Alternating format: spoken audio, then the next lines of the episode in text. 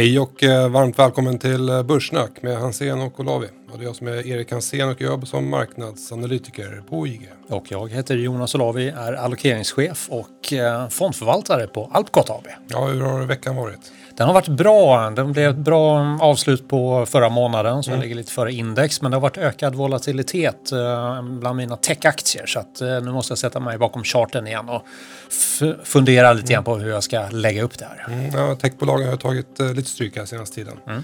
Men det är alltid trevligt med en ny månad. Mm. Uh, månadsstaplar i graferna mm. och uh, massa intressant makrostatistik som mm, brukar komma absolut. första veckan i, i månaden. Då. Uh, och vi har kommit till avsnitt 116. Uh, spelar in torsdagen den 4 mars. Mm. Det är min arbetsgivare IG som sponsrar Börssnack. En tradingmäklare, funnits sedan 1974.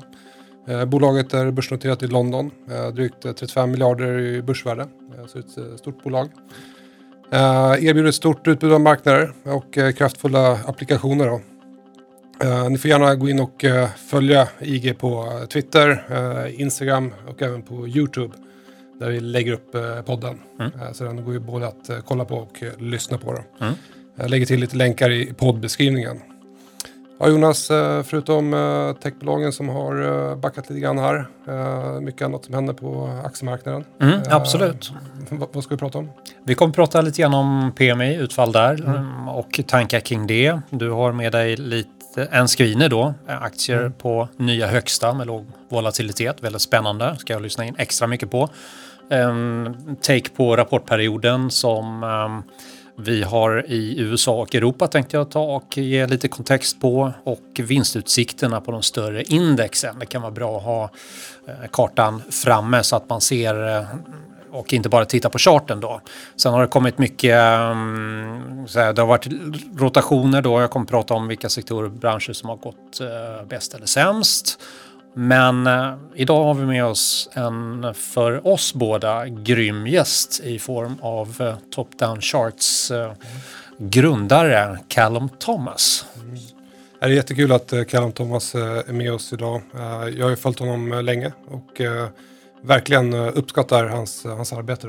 Mm. Eh, så jättekul att prata med honom. Mm. Och tittar vi på eh, hur du och jag har lagt upp våra analysliv så jag har 13 olika arbetsytor i Bloomberg för att snabbt uppdatera mig. Du har ett enormt chartbibliotek. Men gurun av alla det är Callum Thomas. Absolut. Vad tycker du om att bjuda in honom i podden? Absolut, det gör vi. Hi there, Mr. Callum Thomas. Uh, most welcome to our podcast, Börssnack. Great to be here. And uh, we're so glad to have you here. And uh, we'd like to kick off with uh, five quick questions. Are you ready? Definitely. Right. So, uh, stock market uh, higher this year from from the levels that we are today. let's say the world index. Um, I say I don't know because I think that we'll get a good correction at some point, and uh, um, it's going to relate to the next question. Um, I think it's going, we're going to get a correction based on a spike up in yields, and I don't know whether that's going to happen now or at the end of the year. So interesting. Um, yeah, I think we head high. I think we have that we don't go into a bear market yet, but um, yeah, hard to pin me down on that one. Uh, will the uh, US 10 year surpass 2% before year's end, do you think? I think so. I think there's um, a re pretty reasonable chance of that. Uh, there's multiple macro market indicators pointing to higher for treasuries, a lot of upside risk to inflation. Um, and I, I think that, uh, you know, a lot of people's expectations have been anchored by the last 10 years, which are not going to be anything uh, like the next 10 years. Uh, do you think we're going to see some uh, tapering from the uh, central banks uh, during this year? Um, I think to a certain degree we kind of already have seen a, a little bit of tapering, just sort of uh, unofficial tapering. A lot of asset purchase programs were front loaded during the, the peak of the market panic, and you know purchases have kind of tapered off. Nobody's going to go out and say that they're actually tapering and um, you know there is examples for example the, the bank of japan who back in 2016 uh, they well they switched to yield curve control but they effectively massively tapered without really telling the market that they're tapering and without causing, you know, the kind of indigestion that the Fed did when it uh, told everyone that it was going to taper. So, yeah, I think pretty decent chance because uh, as inflation comes along, it's going to be harder to say, um, harder for them to keep the same line. Okay, next question might uh, put you uh, in some kind of danger with your clients, uh, but if you would address the Swedish audience, uh, would you buy Australian, New Zealand stocks or Chinese uh, A shares for this year? Um, I'd, I'd buy China or, and or Australia. I wouldn't buy New Zealand. Um, New Zealand is uh, fairly similar to the US in many respects. Um, in terms of valuations, it's a very expensive market. Uh, we've got a our own version of Robinhood, which is uh, just explosively grown, accounts for 20% of the exchange volumes. Um, and uh, it's also a market that has quite a heavy exposure to bond yields because there's a pretty significant exposure to utilities, uh, power companies, um, and property there, which yeah, so it's sort of uh, got the worst of both worlds: uh, expensive market and exposed to rising yields. So um, yeah, I like Australia. Um, probably China a little bit more, but um, definitely not, not, New Zealand. That's great. the most important uh, indicator in your chart pack? Um, all of them. um, uh, I mean, to to pin me down on one, I would say the probably the most important chart would be, uh, at least for most investors, I think would be the one that shows the absolute valuations for the S&P 500 as well as the equity risk premium. So it shows by itself absolute terms it's very expensive versus history. But then when you compare it to bond yields, um, well, up until the last few weeks, it's been cheap. Uh, lately, like as a result of the rise in yields, you'd call it about neutral at this point, but still a positive equity risk premium. Um, going back to the my answers before, um, if you get the 10 year up to 2%, that then turns the equity risk premium expensive. And so that um, takes us back to a similar situation like late 2018, which is when we had that big correction that was driven by that rise in yields. So yeah, hence uh, it's, it's sort of all coming into the one big uh, top-down picture there. It's great. Då kör vi. Då kör vi.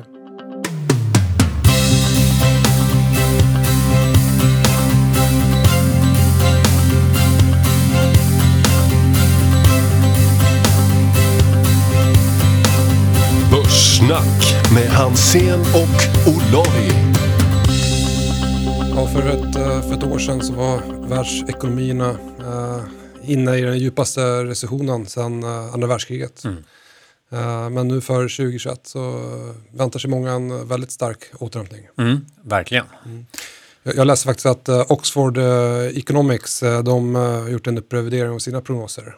och de räknar nu med att USAs ekonomi växer med 7% under 2021. Oj. Det skulle vara den högsta tillväxten sedan 1983. Oj, oj, oj. Men eh, 1984, eh, första halvåret i alla fall, så följer eh, börsen rätt kraftigt där. Eh, mm. Så att eh, använda BNP som forecasting för börsen på kort sikt i alla fall kanske inte är den bästa idén då, utan kanske man ska använda någonting annat som är lite mer framåtblickande. Mm. Och jag har sett estimat kring 5% på amerikanska mm. eh, BNP och det tycker jag är högt då. Då kommer man ju fortfarande förbi för förra året i total output. Men det är på god väg så 2022 är, kommer säkert många ekonomier, om det rullar på som det ska, att vara förbi då 2019. Mm. Är det några datapunkter som har kommit in i veckan som du har kikat på? Uh, första veckan i månaden kommer i alla fall lite inköpschefsindex. Ja, precis. Generellt bra. Um, höga nivåer fortfarande. Lite skillnader mellan länder och det beror väl ofta lite grann på var de ligger i i uh, vaccineringsschemat. Mm. Sverige ligger lite efter vaccineringsschemat kanske men uh, tillverkningsindustrin går ju verkligen på högvarv. Ja, absolut. Uh, enligt inköpscheferna. Mm. Alltså, Sverige ligger ju i topp där mm. om man kollar globalt um, på, på inköpschefsindex. Mm. Eh, Men även eh, tjänstesektorn eh, återhämtar sig. Verkligen. Eh, Så att eh, marknaden förväntar sig verkligen att vi, vi ska återgå till något normalläge. Mm. Vad nu ett normalläge Mm. kommer det se ut efter pandemin. Det, är- det är svårt att säga såklart. Mm. Och det är klart, den här kraftiga återhämtningen som vi har sett, så har vi också sett i bolagens resultat kontra ehm, estimaten. Och eh, när man tittar på en summering här då av ehm, rapporterna, så 90% av bolagen i USA har rapporterat, 70% i USA per i uh, förrgår. Och ehm, det har varit kraftiga överraskningar på vinsten, 18% i USA och 10% i Europa. Och ehm, om man tittar på Stocks 600-bolagen så har de eh, rapporterat den högsta positiva avvikelsen jämfört med konsensus på åtminstone 10 år. Så att det är en ordentlig återhämtning men det beror ju också på att analytikerna har svårt att liksom sätta siffrorna på, på rätt nivå. Det är väldigt svårt att veta hur snabb återkomsten till tillväxt är för bolag så att det är inte så konstigt. Ja, och sen också när vi, när vi kommer från så extremt låga nivåer. eh, Vi såg extremnivåer på, på nedsidan. eh, Då brukar man ofta kunna förvänta sig att det blir extremnivåer även på, på ovansidan. Mm. I den här typen av datapunkter. Mm. Sen kan man ju också konstatera att generellt sett så har det varit lite negativa utfall på, ehm, så att säga, på börsen trots att man har slagit förväntan. Mm. Och det är också ett sådär intressant fenomen. Det har inte varit extremt men det är i alla fall lite åt det negativa hållet om man tittar i Europa och USA. Då. Ehm, och tittar man nu då, du sa 7% från mm, Capital Economics, var det va? Oxford. Oxford. Ehm, så har jag med mig lite färska siffror, IBES-data på hur mm, mycket man tror att vinsten kommer öka nu 2021. Och MSCI World 27% för det här året. 24% för S&P 500, 37% för Stocks 600 och 53 för eh, brittiska börsen. Och eh, japanska börsen 46% EPS-uppgång då det här året jämfört med förra året. Och det är klart, har man haft den kraftigaste nedgången i konjunkturen någonsin så det är klart att procenttalen blir väldigt, väldigt höga då. Just det. Och kollar vi sektormässigt eh, globalt eh, så kan man se att eh, techbolagen eh, fortsätter visa en relativ svaghet. Mm. Eh, senaste veckorna är det fortsatt eh, cykliska marknader som, som visar styrka. OMX går starkt, DAX, eh, transportindex, USA. Medan eh, techbolagen och semiconductors, avledarbolagen har haft lite, lite svagare eh, Mm. period bakom sig nu när Mm. räntorna eh, fortsätter att eh, återhämta sig. Mm. Och tittar man de senaste sex månaderna så är det um, finans och energi som drar bäst. Mm. Medan eh, dagligvaror och utilities har haft det kämpigare. Men nu är det som sagt tech och högre värderare, eller tillväxtbolag som man kanske säga, som uh, säljs lite en masse här. Och eh, när jag tänker att eh, man ser samma procenttal på alla bolag då känns det som ETF-flöden. Att eh, de säljer av för att folk säljer sina ETFer eh, på de här marknaderna. Då. Och tittar man på um, såhär, stil då så är det småbolag som eh, har gått bäst. Sverige eller globalt Europa? Ja, det är faktiskt så att eh, i Norden är det sämst och i USA är det bäst om man tittar bland småbolag. Så skulle du satsa på småbolag överhuvudtaget så är det ju amerikanska småbolag som man skulle ha satsat på de senaste sex månaderna här då. Precis, för att eh, svenska småbolag har inte gått så bra. Eh, om man ko- kollar på småbolagsindex, eftersom i Sverige så är det mycket fastigheter och bygg. Exakt. Fa- fastighetsrelaterat har inte gått, eh, liksom, de har inte visat relativ styrka i alla fall. Nej. Och tittar man då, ja, de som har gått sämst är ju tillväxt just nu då, där ehm, um, EU faktiskt klarar sig lite bättre än amerikanska ehm, motsvarande tillväxtbolag då. Och um, om man tittar på value och kvalitet ligger de någonstans i mitten. Då brukar det vara det här bråket. Mm, Ska man ha value-aktier eller tillväxtaktier? Tycker man ska ha bra bolag. Det är där man ska börja. Och sen så får man se var de hamnar någonstans då. Men om man tar finans då som en ehm, eh, sektor och, och tittar igenom på så kan jag ju konstatera när jag eh, går igenom bankaktierna så har jag har en hel del bankaktier, europeiska sådana. Jag har sålt ut mina svenska. Och eh, om man tittar eh, de senaste sex månaderna så är det eh, faktiskt två svenska bolag som har gått bäst. Men det är inte de storbankerna. Vilka kan det vara? Eh, Snackar vi nischbanker eller? Ja. Ja. nej, säg. Avanza och Nordnet. Ja, just De har ju gått bäst Såklart. såklart. Och om man tittar på de eh, fyra svenska storbankerna, gissa vad de har gått? Sämst.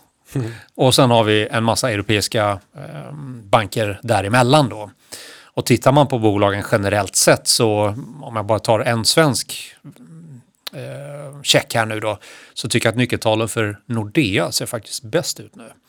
Och tillväxten bedöms ju stiga ganska ordentligt här de kommande två åren och på, på vinst per aktie då 31 procent i år. Vilket slår samtliga av de andra. Det är SEB som nosar på 23 procent medan Handelsbanken förväntas eh, tappa 2 procent i vinst per aktie.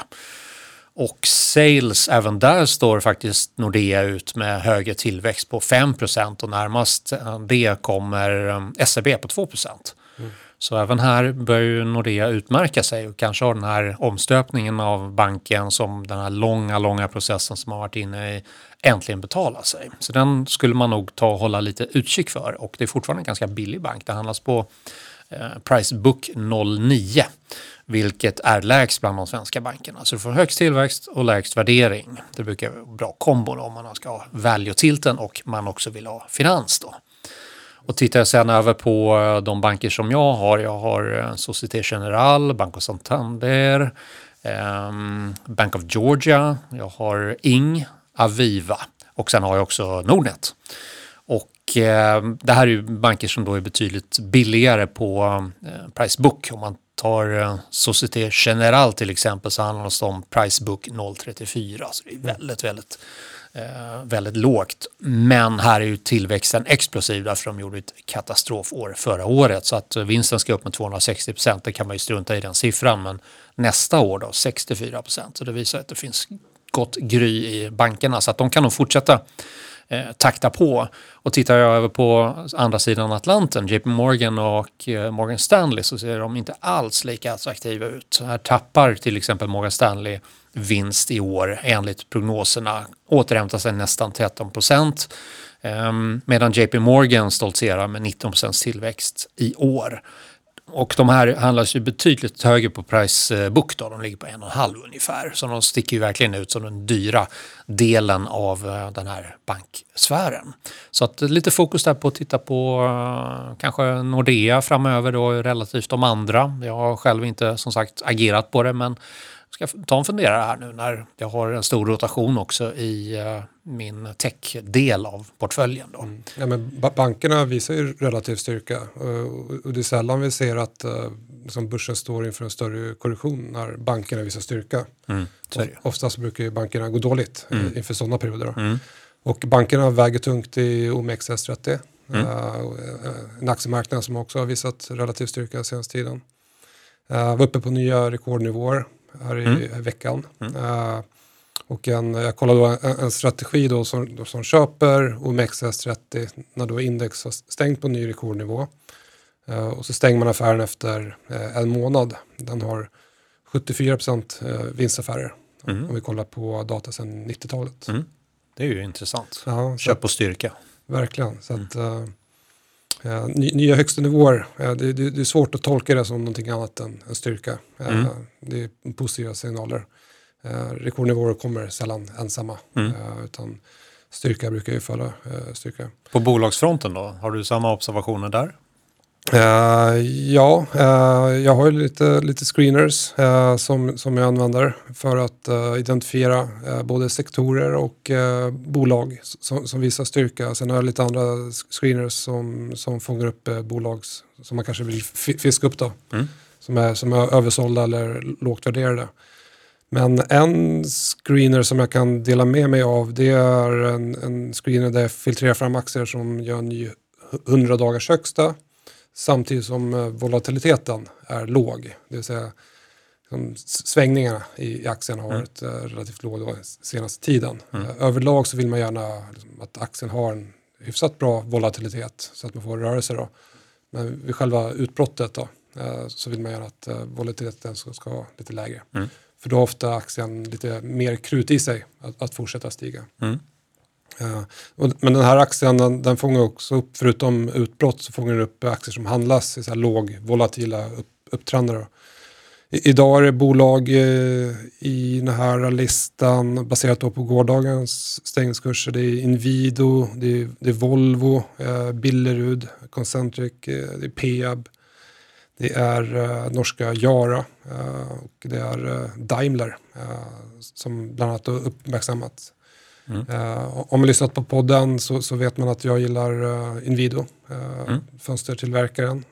Ett bolag som är ledande i Europa.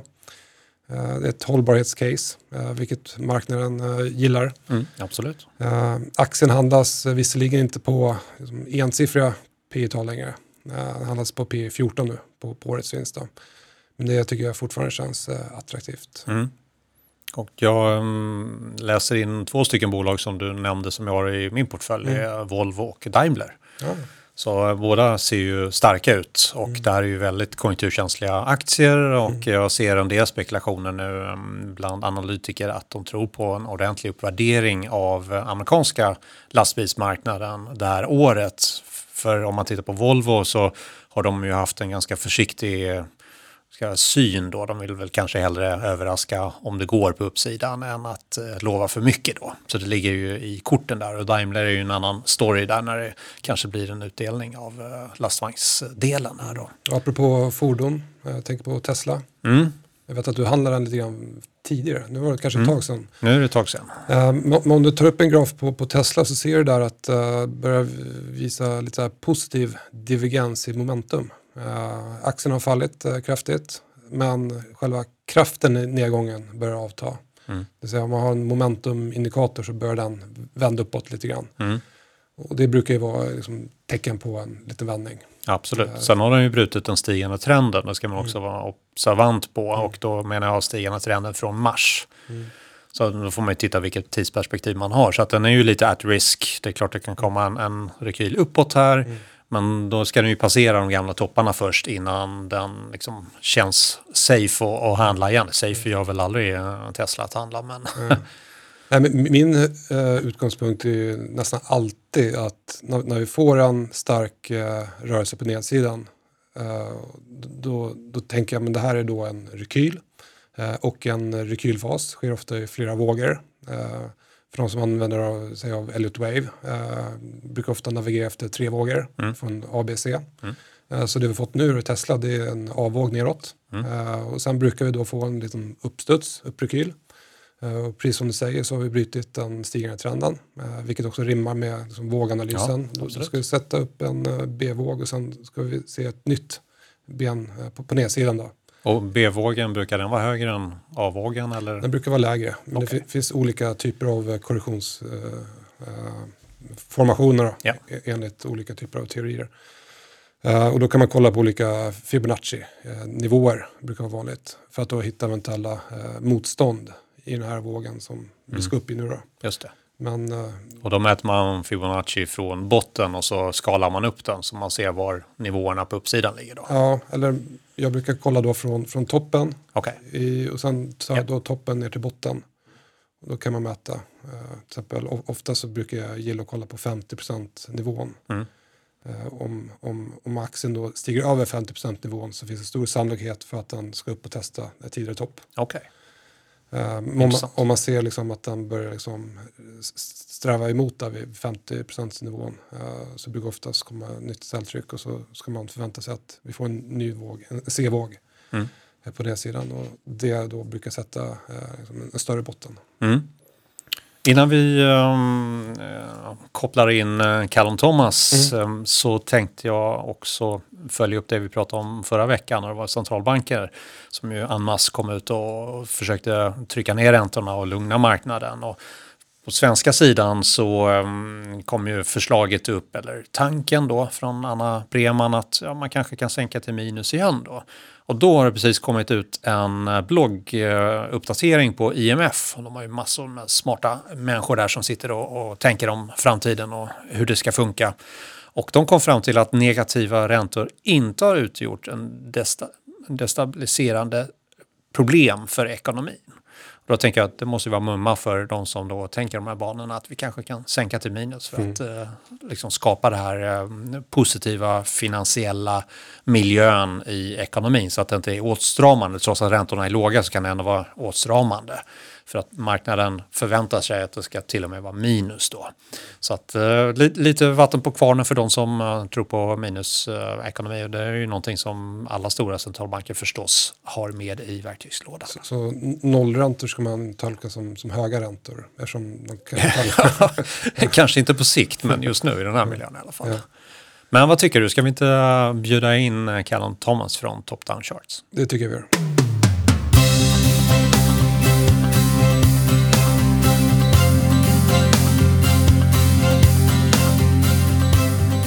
Okay, welcome back, Callum Thomas. Uh, very pleased to have you in our podcast. And um, both me and Eric have uh, followed you for a couple of years. Uh, but for those of uh, those who don't know you and your firm, could you give us a little bit background, what you do and um, where you come from and stuff like that? Yep. Um, so I guess start off with what I do. So in with the the company Top Down Charts uh, basically work with multi asset investors who take an active approach to asset allocation and who take a global perspective. Um, and the reason why I do that is um, I have a, I've sort of built up a bit of a talent in that area, and how I managed to do that was that's basically the background that I come from. So, um, and over here in New Zealand and Australia, I've worked in asset management, uh, basically in the multi-asset asset, asset allocation side of things. Um, got into that by sort of a, as, mo- as we most do, by a bit of a meandering path. Um, started off by leaving high school, going and working at a sawmill, and then um, going and working at a supermarket, then doing, then finally going to university, doing the study, finished that, uh, got a job uh, part time while I was doing that in lending, um, sort of quick, quickly veered away from that. And uh, my first full time job out of university was actually at the New Zealand Stock Exchange, uh, so the company that runs the exchange. And uh, it was quite an interesting company to work for, very entrepreneurial. Uh, the role that I was in was a strategy role, so it was involved in um, a little bit of market analysis stuff, but sort of more on corporate strategy, management consulting, investment banking kind of stuff, which um, you know, I, I was kind of intrigued about that kind of career, but as I got into the work, I realized that you know it was definitely not for me. And uh, as I started getting into some of the market analysis, treasury kind of things, uh, that uh, it quickly became very apparent to me that that's the kind of thing that I was interested in.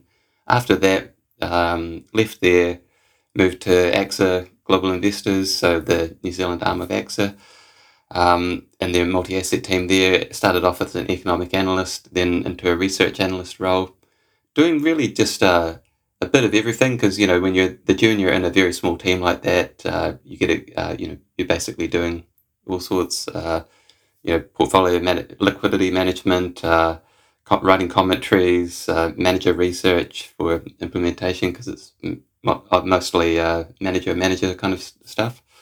Um, and then also the economics investment strategy stuff, which uh, I kept on coming back to that.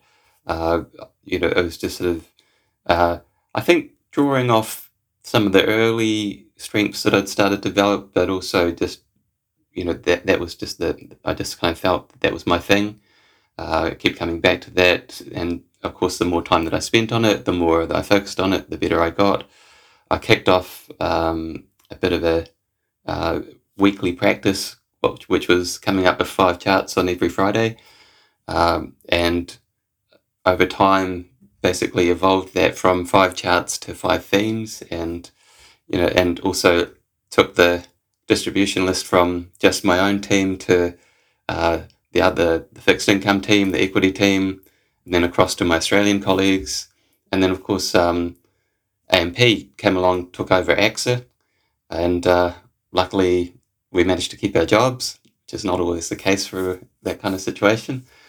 Um, and then I got brought across to Australia. It's kind of people had taken notice of the work that I was doing, and I think um, you know, having that kind of discipline, that weekly discipline, sort of forces you to, uh, I think, basically improve at an accelerating pace. Because uh, you know you're always sort of thinking, okay, um, how's my audience going to receive this? Uh, who am I sending it to? You know, these heavy hitters in the firm. Um, I better make sure that it's good. Um, and you sort of you start to think throughout the week. Um, okay, uh, yep, I can include that idea in the report. You sort of collect, collecting ideas as you go through the week, and uh, you sort of get these. You, you build up your sources. Um, you build up kind of a a memory of um, things that are going on, so that you can go back to them. And um, I think that without that practice, I definitely wouldn't be in a position to be able to do what I've done because it's a extremely competitive space, and um, you know if you're if you're not good enough, and if you're not not just good enough, but always improving as well, because the nature of competition is that if you're not improving, then you're getting worse relative to everyone else. Because mm. as we know in markets, it's all all relative. Mm. Yeah. Uh, I know that you have some uh, few uh, key principles and beliefs. Uh, could you elaborate uh, on those? Yep, definitely. So, I mean, it basically comes down to, I think, thinking about risk as in a, a, slightly different way. That you know, well, first of all, you know, volatility. Yes, it's uh, it's kind of a uh, a best guess of a measure of risk. It's uh, it's a measure that we can use in models, but I think um, a better measure of risk from a cycles perspective would be owning an asset that would be overvalued, um, over overbought, um, out of time, you know, in terms of um, the cycle. So the cycle's rolling over um, and starting to turn. And so I think that, you know, that um, is kind of a, a, key risk. But then the other risk is not owning those which are undervalued, unloved, uh, underowned, oversold, and uh, where where things are starting to turn. And uh, you know, it's um, I think it's quite important to have a framework around that, or you know, have a sort of a, a mental or conceptual model for the kind of setups that you're looking for, and having you know data charts that are going to present clues um, to that you know that are going to help you build the puzzle because when the time comes to actually act on those or you know even provide recommendations on those it's uh, you know it's that old saying that when when the time when the time comes to buy you're not going to want to buy because it's going to be like March last year where you know that was a extremely uncomfortable um, situation if you're you know, sitting there on the 23rd of March thinking about buying. Definitely. but but then if you'd looked at all the, if you'd lined up every piece of data, it would be saying um, this is almost as good as 2009. Some in some ways it's better, um, and so yeah, and even then though it did involve a bit of a leap of faith as well because I, th- I think um, yeah, this kind of space, uh, asset allocation, active asset allocation, it perhaps is not readily lends itself to sort of a pure quantitative systematic approach as uh, you know for instance just you know operating within equities because i think that you know you, you start by building up a quantitative data driven chart based uh, thesis or, or sort of process. But at the end of the day, you've still got to have a, a human element, a judgment element, because things can change, uh, relationships can break down, and um, and I think that you know you you still got to have that qualitative overlay to it. It's very interesting because when I look at your charts, uh, as you see from the turning points, Um, and I can see, um, okay, now Callum thinks the, there might be turning, and um, you know the market doesn't tell you that it is turning. So you really have to, you know, work with yourself and uh, try to, you know, uh, think otherwise than you are doing presently. So it's very valuable to have this perspective as you have. Um, mm. Your key publications. How do you um, how do you uh, do these? Um, what's the regularity and stuff like that? Yep, yep. So the the core report and the original report is called the weekly macro themes. So that goes out on Friday. Um, well, the the best intention is to put it out on Friday afternoon New Zealand time. Sometimes it goes out at midnight, but yeah. Um, but um, and that's basically five ideas every week. Um, and the idea there is to bring a mix of investment ideas, uh, risk management input, um, meaningful macro insights, and I always feel the need to say meaningful macro insights because it's not just um, you know, oh here goes some interesting economic data. It's uh, it's more of a here goes uh, a key economic trend that we need to be aware of, and here's how it ties back to to markets, and and here's why we should actually care about it. Um, and then, and also just the odd piece on sort of asset allocation research. And so the idea of that is to basically answer those uh, sort of key challenges of a portfolio manager, which is, um, you know, where are the opportunities? Uh, where, where, what are we missing? uh, what are the red flags, and um, and uh, help make me sound smart in front of my clients, so, which is always important. Um, and so that's kind of the key one. And then the sort of the other weekly one is the global cross asset market monitor. That's basically just a quick scan across the world, a uh, bit of highlights in terms of what's going on across the major markets, what's going on in sentiment, and then also a comment around some market theme. And so that one I would say is more focused on sentiment and technicals, sort of the shorter term tactical considerations, whereas the weekly macro is more holistic. And then complementing the technicals, uh, tactical view is the monthly chart book or the market cycle guidebook, which focuses on the sort of medium to longer term factors, the slower moving things such as valuations, um, policy cycles, and uh, and also looking at capital market assumptions. It's uh, basically designed to be ex- exactly what it says is, is, a bit of a guidebook um, through the cycle. And then the final one is the quarterly chart pack, um, or the quarterly strategy pack rather, which basically brings all the big ideas together. Uh, it's what I would take with me when I used to travel um, back in the back when we used to do things like that um, which, um, to be honest, I'm not sure uh, whether I'm going to rush back to business travel. I think I probably will because it's it's nice to catch up with people, have a beer in person. But um, you know, it, it's definitely been uh, definitely been a lot more convenient to do the calls over Zoom, and you know, I feel um, it's it's it's also um, kind of good too because if uh, if I'm having a call over Zoom and we go for some slides and I get a question about something that's not in the slides, I can actually open up Excel and go in and have a look at the chart, specific chart, and yeah, so it's uh, it's pluses and minuses. Hmm.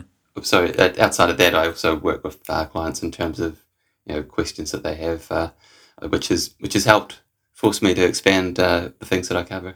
Hmm. I know you make um, capital market assumptions, which is, of course, necessary, but uh, how often do you uh, change these? And when I look at your assumptions, they're kind of gloomy. Um, but that's kind of consensus. Uh, don't expect too much. Um, can you elaborate a little bit on that? Yeah. Um, yeah, well, capital market assumptions, I guess, just to um, give a little bit of background, is uh, basically key input for designing strategic asset allocation. So um, most uh, asset allocators will perform some type of mean variance optimization, which is um, just basically uh, putting in expected returns, expected correlation, expected volatility, and uh, coming out with a quantitative estimate of where they should put their portfolio, and then oftentimes throw that out and you know put your own judgment um, into it.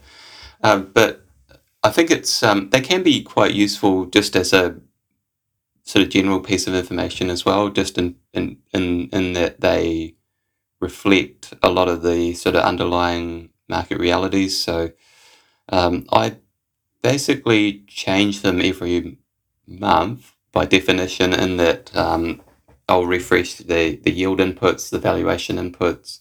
Um, I tend to do the uh, the nominal growth estimates more on a sort of one year like annual review or or more frequent if um, if a lot of things have changed. Um, and but but you know even with just changing the valuation um, inputs, the yield inputs, that can have uh, some pretty remarkable changes. Like uh, prior to so in Feb in January last year, uh, the prospective equity risk premium. So um, if you looked at the uh, expected return for US equities minus treasuries, it was slightly negative just before the the pandemic crash. But then at the height of it, I think it went up to about six or eight percent. But it's now deeply negative. Um, and so the reason for that is, um, and I'm actually going to talk about this in tomorrow's report. Um, the reason for that is basically down to valuation. Uh, valuation. It, it's basically assuming mean reversion um, over the forecast period. So, uh, and and it's uh, both negative. So it's the expected returns are negative both in uh, nominal and real terms, um, which is basically and you know I always say, well, maybe these forecasts aren't going to be 100% accurate, but the purpose of them is to help us understand uh, the relative opportunity set. And, uh, you know, even if they're not 100% correct, they're probably going to be directionally correct. And um, I guess that that just reflects, you know, that the negative expected return for the US just ex- reflects how expensive valuations are. And, you know, that may not matter over the next three months, the next six months. Um, but looking at it over the next three years, the next six years, it could matter quite substantially. And I think, uh, you know, the famous example really is uh, the dot com period where valuations went higher, higher, extreme expensive, extreme expensive, even more expensive. And then, um, you know, those who bought at that top were left waiting for at least 10 years to, you know, recover from that. And uh, so, you know, it's really a long winded way of saying that the price you pay for something matters. Mm.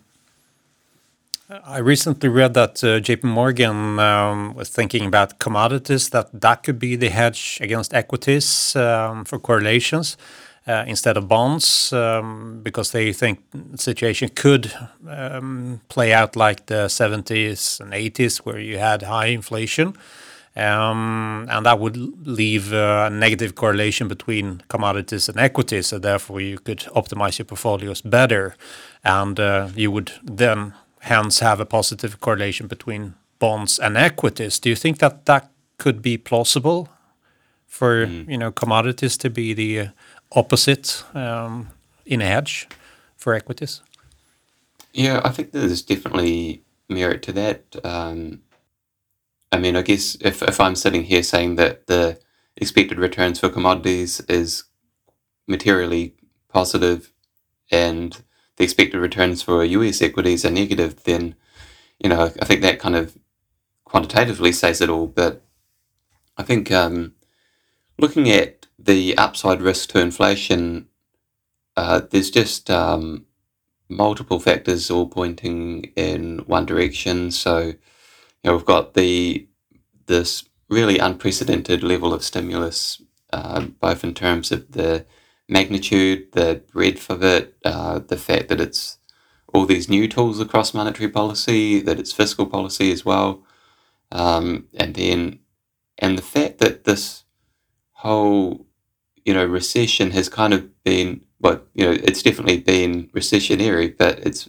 in some ways it's been artificial because it's we we do, we just collectively decided to turn the global economy off, and then turn it back on again, and uh, as we do reopen, get vaccinated, uh, I think that it, you know, that things could come back a lot faster than we expect. But in the meantime, as a result of turning the economy off, turning it back on, but because we all turn it on at different paces, uh, when you've got a global supply chain, what that ends up doing is resulting in all sorts of backlogs, and uh, and so as a result of that, there's basically inventory issues, uh, supply chain issues, logistics, uh, and we've got uh, a situation that really uh, there's a very reliable relationship between rising backlogs, you know, in the manufacturing PMIs and rising prices, and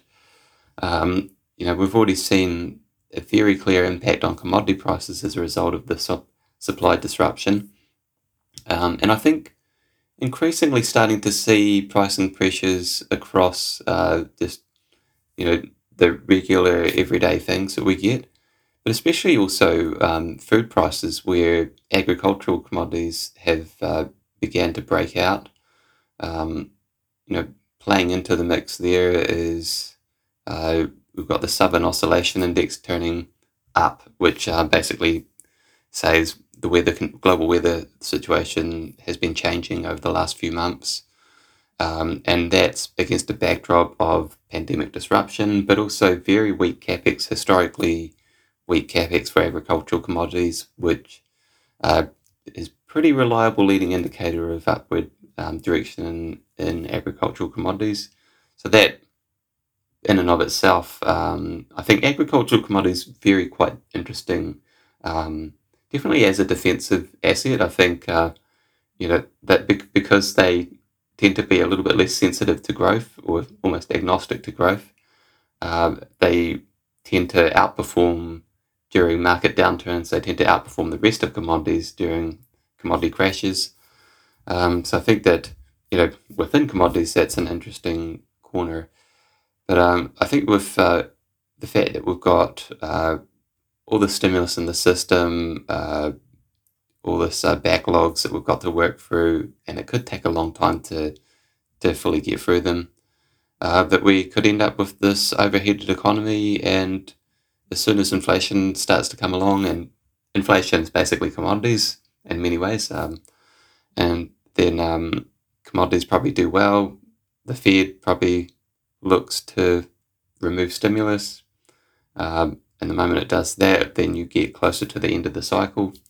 And I think just conceptually, um, if you think about investing as you get towards the end of the cycle, uh, it's towards the late stage of the cycle that commodities tend to outperform everything else. It's um, early in the cycle where equities perform, and then you move on to commodities at towards the end of the cycle. So um, I think that there there's definitely merit to that idea, um, and you know, I think even just from a tactical standpoint, I think the a possible repeat of 2018 type of situation is is definitely um, credible. You're mentioning that uh, we might be late in the cycle when the commodities uh, will will rise, and uh, within the the commodity space, uh, we often see the gold price uh, be the first one to to advance, and then other commodities uh, uh, go along. Um, how do you see the gold price today uh, with this environment, with uh, like the the real interest rates advancing? Yeah. Yeah, well, I've been bearish gold since um, I think about Q4 last year, uh, and well, late Q3 actually. So, and the reason for that was that it had gotten basically too expensive on my indicators. Um, and my view was that real yields were going to head higher. It remains that way. Um, I mean, if, if you look at real yields, which are a pretty key driver of gold price, so I mean, the fall in real yields, which is a pretty big fall, was uh, a key tailwind to gold um, last year. But um, if you if you break down the sort of key drivers of real yields, it's basically growth expectations and risk sentiment. Uh, clearly risk sentiment is on the on the improve improving path, um, and I think growth expectations are sort of gradually coming around to the idea that oh, we might be um, you know things might be coming back a bit faster than we expect. Um, so, for instance, um, if we look at the US, um, now the numbers are you know we can debate around the numbers, but if you look at the CDC estimates, they reckon there's been a total of 80 million COVID cases. Um, so that's counting confirmed cases, but also the ones that uh, where they were non-symptomatic um, or they didn't get the test. Um, and then you look at the number of vaccines that have been distributed. It's just over 90 million. Uh, I believe it's been about 70 million that have been actually doses that have been actually ad- administered. Um, now they do. Some of the vaccines require multiple doses, um, but they are accelerating the pace of vaccination as well. But if we just throw those numbers together and do some rough maths, you know, as a proportion of the 330 million people that there are in America, we're talking about at least a third of the population that's already either had COVID or had their vaccination. And so, um, you know, we don't know what herd immunity is, um, but 30, you know, at least a third of the population is pretty material uh, number. And, you know, if you just continue to accelerate the vaccinations, uh, it could be a lot sooner than um, we expect that, you know, all of a sudden, um, you know, it's a non-issue anymore. Um, of course, there's a lot of things that I could have gotten wrong about that, but um, even if it's half right. It's a pretty interesting um, thing that uh, I think it's one of those kind of facts, one one of those kind of things that we, we just get used to the way that things are, and uh, that those kind of new situations can kind of sneak up on us. So you know, just as I mean, it's kind of human nature to sort of just extrapolate the current into eternity. So. Um, and then even just looking at fiscal stimulus, if you throw a bunch of fiscal into the mix, then that improves the growth outlook, at least in the short term. So um, I think that gold is still going to struggle in the face of rising real yields. I think sentiment has definitely started to turn. So back in Q3 last year, I was definitely in the minority. Now I would say that I'm uh, in the um, you know the fifty percent or um, whatever it might be. And um, but but if you look at positioning, positioning is actually still quite extended. So um, yeah, I think there's probably still a few sort of holdouts that will get um, that might have to be shaken out for um, you know to find a bottom in gold. So yeah, that's where I'm thinking on that for now. Mm. Um, you said uh, that consensus kind of caught up with you, and um, I saw last week that you had uh, some charts on bond yields. Uh, you said we could see uh, US 10 years above 3% in uh, not too distant future. And uh, in the five quick ones, uh, you also said that we would probably see um, yields above 2% this year on the US 10 years. Is that non consensus, you think? And uh, what are the risks if we have three percent in you know like eighteen months mm. or something like that. Yep. So um, I, I, basically posted this chart up. Um, it shows the what I've got what I call this macro market composite model, and it looks at six different variables. So it looks at uh, the relative performance of copper versus gold, uh, Chinese government bond yields, inflation expectations, break evens, um, the performance of global consumer discretionaries versus staples, and then also looks at the level of developed markets manufacturing PMI and the China credit impulse. So these are all basically indicators that usually travel alongside the US 10 year yield. And over the last uh, sort of six months, really, each of those um, indicators by themselves have really turned up sharply and diverged away from the 10 year yield. And so I figured rather than show six charts, I'll just combine them into one indicator, give each of them an equal vote, and uh, make an equal weighted indicator, which um, and then just apply a simple regression just to so that it maps onto the to this to well that it's expressed in the same terms, and so that is basically saying three percent, um, and so which I think um, you know that chart is saying a non-consensus view. I mean, so I think um, you know that not very many people would expect three percent. Um, I think that you know there's, there's definitely a lot of skepticism in the macro community. You know, from from what I've seen on Twitter, um, and in the sense that, and and, I, and I, I sort of feel like a lot of that comes down to a anchoring of expectations on the last sort of 10, 20 years where um, it, it, it was very much the right thing to do to be skeptical most of the time of a rising yield story. And especially, you know, it's already gone quite quite far. But the last 10 to 20 years didn't involve a situation where you turned the global economy off and then threw a whole bunch of stimulus at it and then you know, who knows how long it's going to take to turn everything back on again. But if you turn everything back on again in the face of that tidal wave of stimulus, who's to say that it couldn't just, you know, instantly close that gap? You know, um, it could just happen in a short space of time, and that's the kind of thing that it's just going to take everybody by surprise. Um, I think the probably the most uh, compelling pushback to that idea would be that um, the Fed gets a vote in that um, kind of situation. So uh, the moment you know the market decided to take the US ten year to three percent, you know, over a very short space of time, if the Fed decided, well, where that's kind of counter to um, where we're trying to position financial conditions, um, then it might act to say, well, no, we're either going to uh, do some sort of operation twist or reinvigorate our asset purchases or just say that the yield is not going to go above this level and defend that level. Um, and I think that, at least based on the Bank of Japan's experience, that that can work.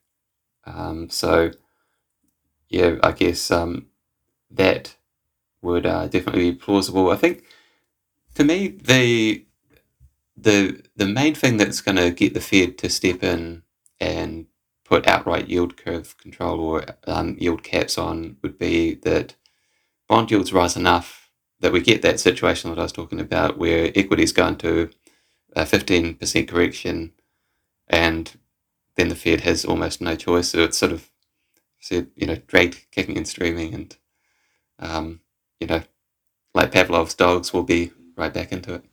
Hmm. Uh, what's your view on the industrial metals? Um, do you think they have uh, more to go, or is there risk on the downside? Mm. Yeah, that's it's quite a complex part of the cycle for industrial metals. We've already had really substantial move there. Like, I mean, substantial is just understating it. Um, but it has been quite a sensible move. I think, uh, like when I was looking at industrial metals last year, it, inventories were really low. Uh, central bank easing across emerging markets was very, very much substantial, which uh, has a pretty good link with uh, industrial metal prices. Um, the technical setup was very good back then, so positioning and sentiment was also very much depressed. Um, and you had sort of some macroeconomic green shoots starting to show through. So um, back then it was fairly clear cut that there was um, upside. At this stage, it's a little bit more challenging because um, you know positioning and sentiment have all come fully over to the bullish side. So it's definitely uh, consensus and crowded longs. But at the same time, you know the macro story is still interesting. Uh, I think that there is some component of metal prices that reflect the supply chain disruption, which, you know, that will come out of the price when supply chains are restored to sort of their normal function. But you know, the sort of the one chart that I think is probably most interesting on industrial metals is uh, if you look at the GSCI Industrial Metals Index, it's been trading in this about a decade long triangle pattern, um, and it's just broken out of that, um, which has been a pretty clear and clean breakout. Uh, you know, sometimes they don't. You know, it's not. It's not always that they do it that way. And um, if we look back to sort of the late '90s, turn of the millennium, there was actually a similar, almost decade-long triangle pattern that it, that that index was trading in. Then broke out of that in the early 2000s, and we all know what happened after that uh, the commodity super cycle. Um, and so I think that chart's quite interesting just from a technical standpoint, but then if I think, you know, well, um, probably the pushback against it would be, well, you know, that's all very well and good, but we don't have another China. You know, in the early 2000s, it was China basically going from um, you know having not that many apartments to too many apartments and uh, basically becoming the factory of the world. So building a lot of factories, a lot of infrastructure. This is massive build out, but now it's kind of um, it's still building apartments, still building factories, but just not on the same scale.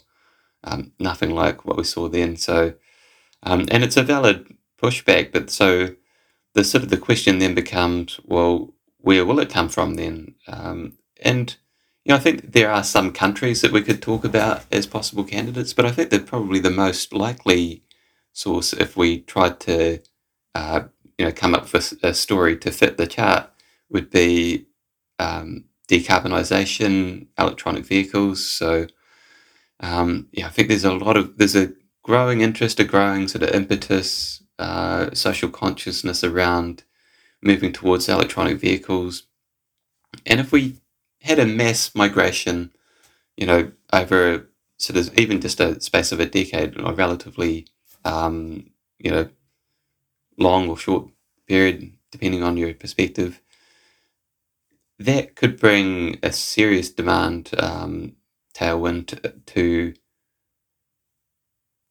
Definitely in metals, um, probably just about every commodity though in the end, because um, it also going to mean you know because we we've still got to ship all these components, we've still got to dig into the earth um, to dig out these metals with um, diesel powered and oil powered um, ships, and and so um, you know a mass uptake of electronic vehicles, rollout of infrastructure to actually support that, and then the the capex required to just um, really support the whole uh, activities, the flow on activities around that could definitely be um, a thing. Um, perhaps it's a little bit further out is a potential commercial space race, which um, I think, uh, you know, if we look at some of the plans that have been floated around, like for SpaceX, for instance, they're talking about having potentially hundreds of rockets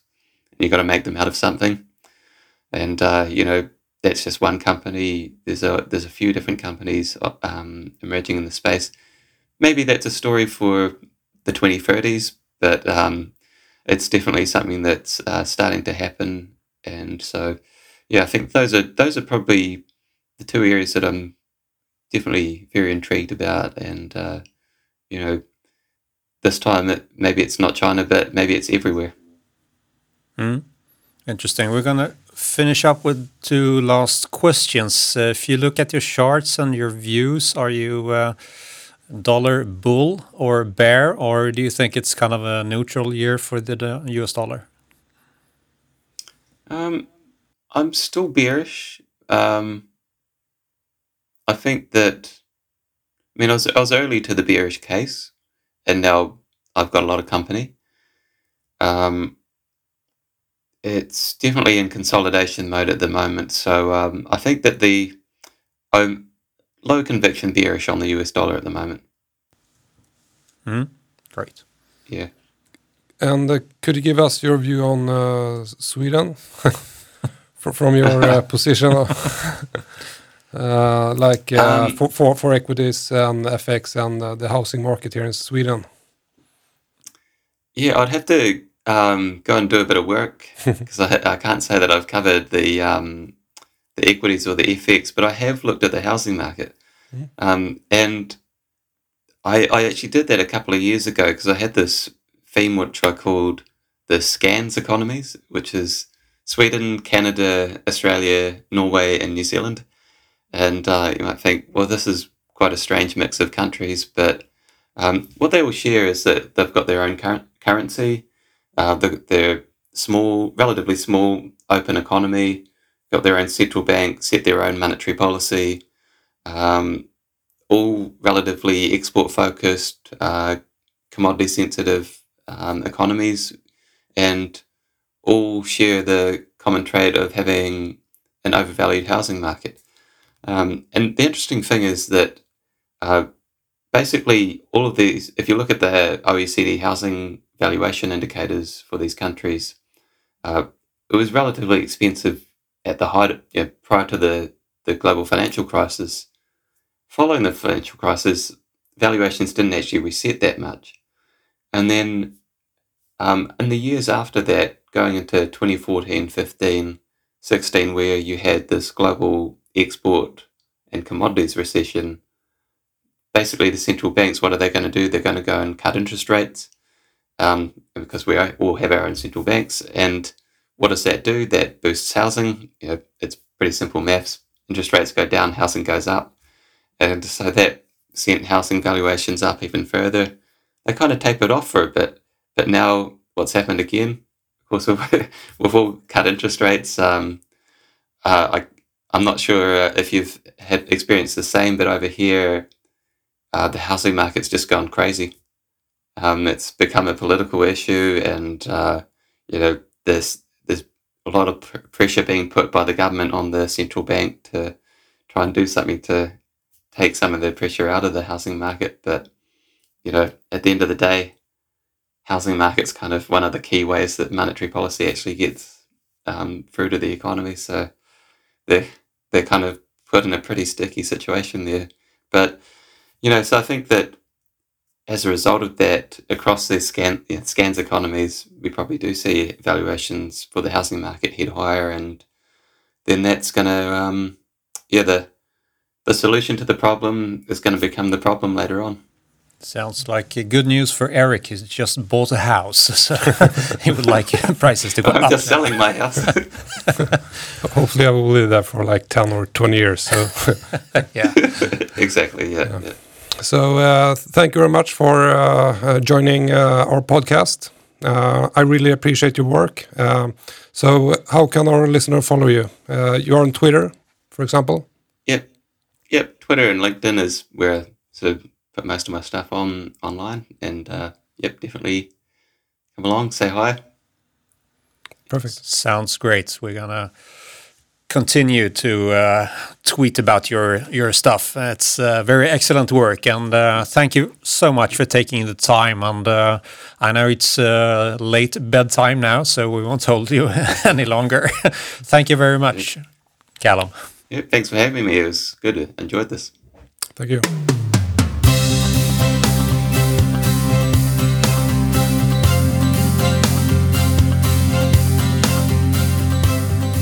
Okej, om vi sammanfattar dagens eh, poddavsnitt, vad tar du med dig?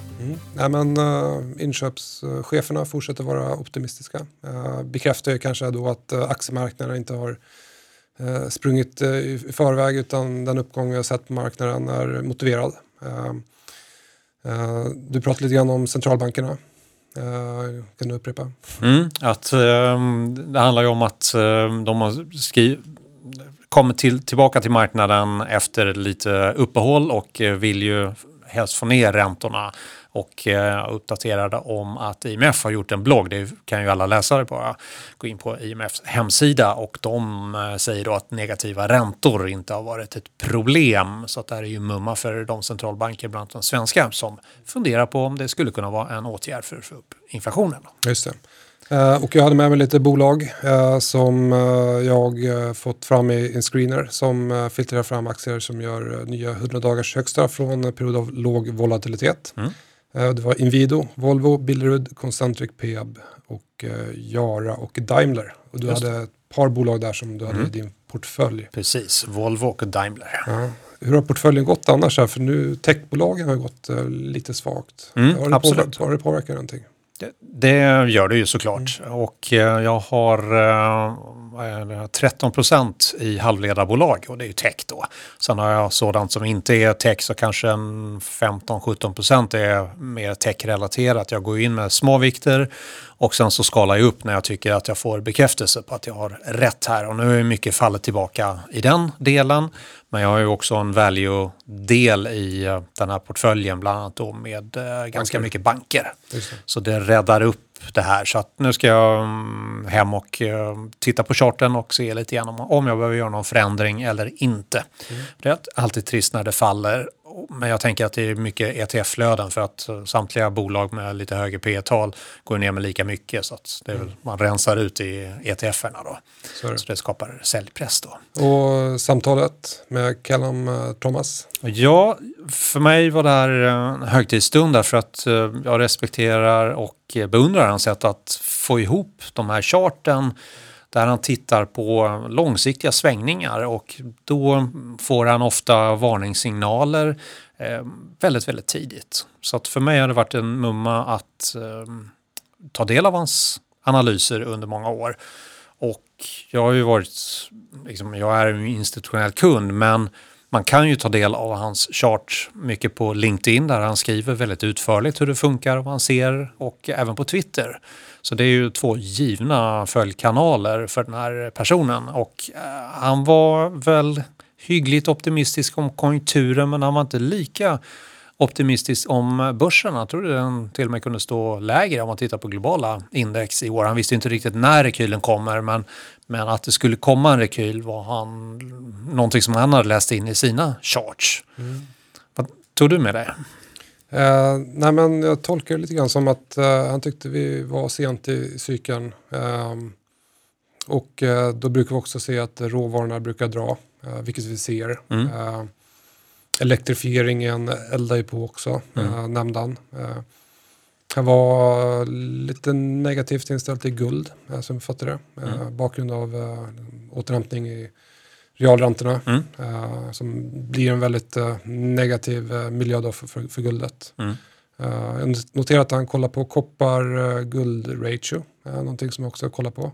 Det kan vara så att jag fått inspiration från honom för, för många år sedan, jag vet Kan inte. Han kollar även på kredit, kreditimpulsen från Kina, bland annat. Då för att ha koll på tioåringen i USA, Mm. som man trodde skulle fortsätta återhämta sig. Mm. 2%, över 2% i år och upp mot 3% sa hans chart. Och där har han gjort en lika viktad eh, analysmodell som pekar på att när de liksom har normaliserat sig, det han ser i de här charten, då ligger en tioåring på 3%. Men han menar ju också på att uh, yield curve control skulle kunna ändra på de förutsättningarna så att man bestämmer sig vad räntan ska vara då.